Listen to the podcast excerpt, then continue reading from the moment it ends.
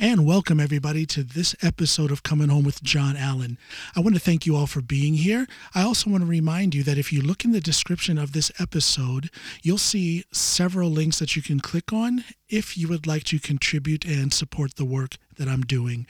You'll also find other links um, taking you straight to other things that I'm doing, like the Loyal comic strip, for example, things like that. So check the check the description of this episode.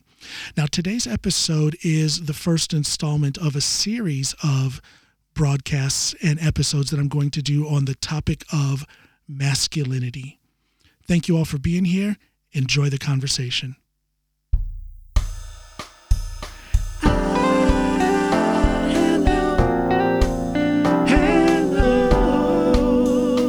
This is the Coming Home Podcast with John Alan.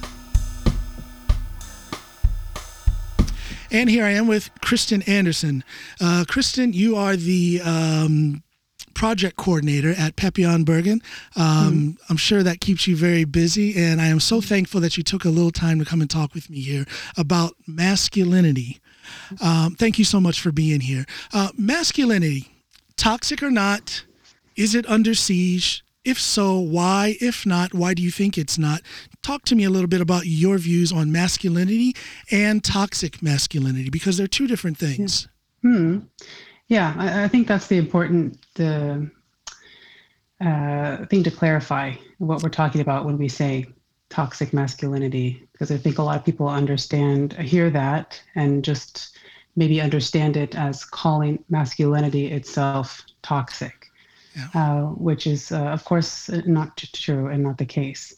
Uh, toxic masculinity is a way of examining the ways in which we socialize boys and men in ways that ultimately harm them and lead to harm in society. So I think it's really, you know, I'm a mom to three boys. I'm raising three little boys. So it's something that I've thought about a lot. What does it mean uh, to be raising uh, boys, raising men? uh, and as a thought experiment thinking is there anything that i would teach them that i wouldn't teach a daughter if i uh-huh. had a had a girl yes you know and to be honest i've really thought about this uh, for a long time and i haven't come to anything yet um, but it's something i'm still you know my boys are still really young uh, but i think that this is actually a really important conversation that more of us need to be involved in. I agree. That's why we're doing this. Yeah. Mm-hmm. Because I, uh, from my perspective, I don't see masculinity under attack or under siege. Uh, I see people doing their best. You know, language is imperfect, it's evolving, but doing their best to have a conversation about okay, uh, we talk about gender as a social construct uh, gender uh, evolves. It's it's different from culture to culture, from generation to generation, and he, uh, now in our context, uh, we have an opportunity to examine and to say, what are we saying about what it means to be a man, and what is uh, helpful in that, and what is harmful. Um, and I think we could all just be more conscientious and reflective about what's behind the need to create hard definitions you know uh, well let's talk, let's talk about definitions for a minute. Um, what some people uh, well, let's keep things separate in the interest of having a, a, a you know inserting a, a, little lightning into this conversation. Let's keep it separate. There's some women who will hear a man's definition of masculinity and she will define that as toxic, whereas he will not. And there arises a wide gap that so far is very difficult for most people, men and women, to bridge. Mm-hmm. In hmm. other words, you have women speaking on how toxic masculinity uh, negatively affects them and, and their children. And over here, you have men who go into that defensive position and they're in their minds they're thinking this isn't toxic this is just what being a man is about so they feel attacked mm-hmm. and there's the basis for my question is ma- is masculinity is manhood under siege mm-hmm. um, for some men it is for some men It's not. For some women, they are conducting that siege. And for some women, they're there to support their husbands, brothers, friends. And some women have totally checked out due to trauma as a result of toxic masculinity. So do you see? Mm. I, I, I, don't. I, I question how cut and dry the argument is.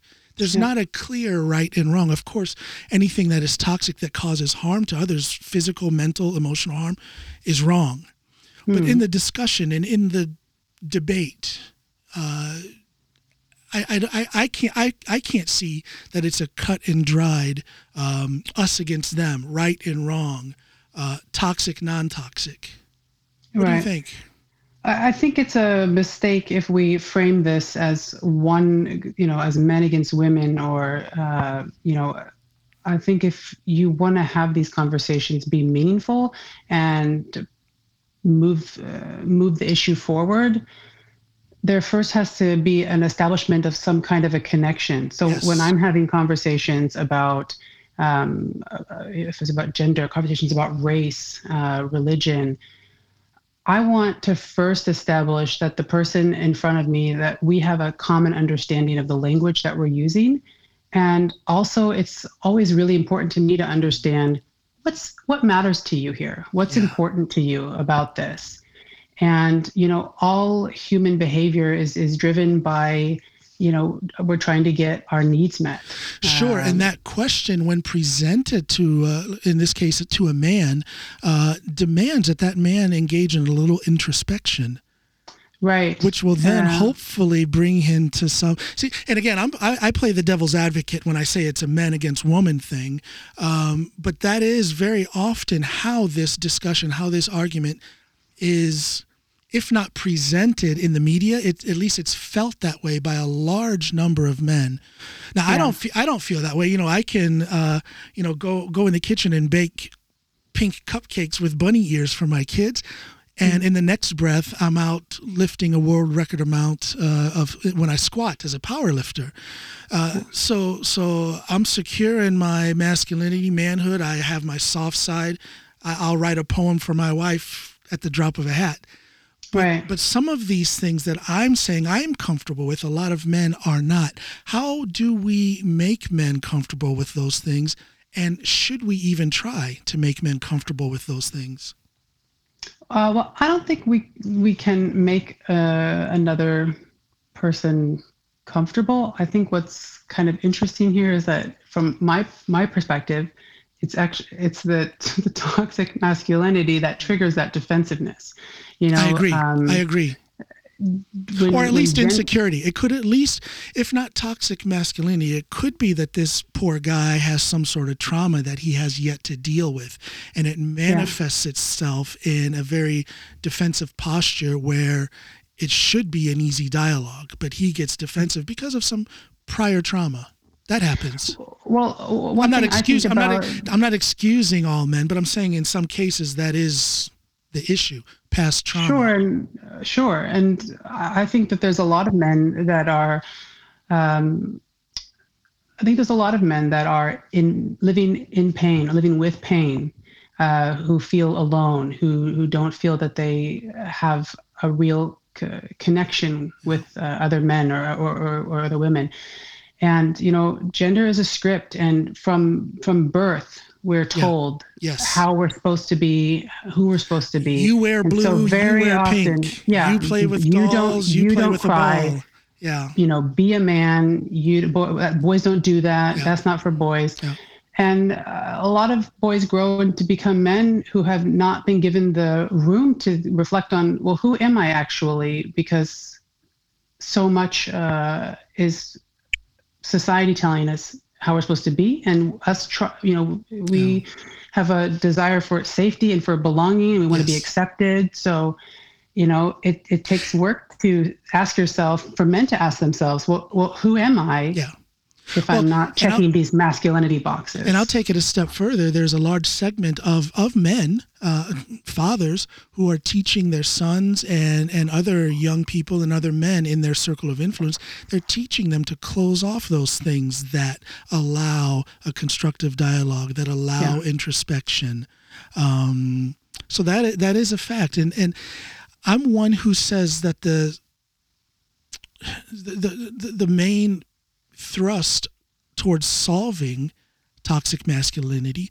It doesn't lie in the feminist movement or it doesn't lie in the hands of women. It lies in the hands and the thoughts and actions of men themselves. In other words, more men should be speaking on this issue than what we're seeing, I think. Hmm. Yeah, I, I think that this is something that I think this requires uh, all of us because all of us Sure. uh, have men that we love and care about. All of us are uh, impacted uh, by how uh, the, our social context is defining and prescribing masculinity. So we're all invested in this. Sure, uh, absolutely. And We are one society. We are one Yeah. society. But I do believe that more. I, I would. I would feel better if I saw more men stepping up and speaking about this. Um, Yeah. It's happening. There's a change occurring, but uh, come on, brothers. We're we're we're behind the game here. We need to step it up. We need to talk about it. We need to engage our wise women, uh, sisters, wives. Friends, uh, just like I'm engaging you in conversation, your uh, way of, of, of approaching this issue on social media, I think is quite impressive, and, and I think it makes a difference. Um, I think there's a lot of meatheads out there who see some of the things that you write, and I think it causes them to stop and think for a minute. So I, as a man, thank you for that. And there you have it. Thank you all for listening in on this discussion. Again, this is the first installment in a series of discussions I'm going to be having both with guests and alone, where I deliver a monologue on the issue of masculinity. It needs to be spoken about, it needs to be learned about, it needs to be handled properly. So let's do that. Remember, to keep watching, keep listening. Uh, not every upcoming episode is going to be on masculinity. It's just going to be plugged in from time to time. So it's going to be the usual content plus this series on masculinity. Again, thank you all for being here. If you're listening or watching wherever you are, please subscribe so that you'll get a notice every time I come with a new episode. Okay? Thank you all so much. Be well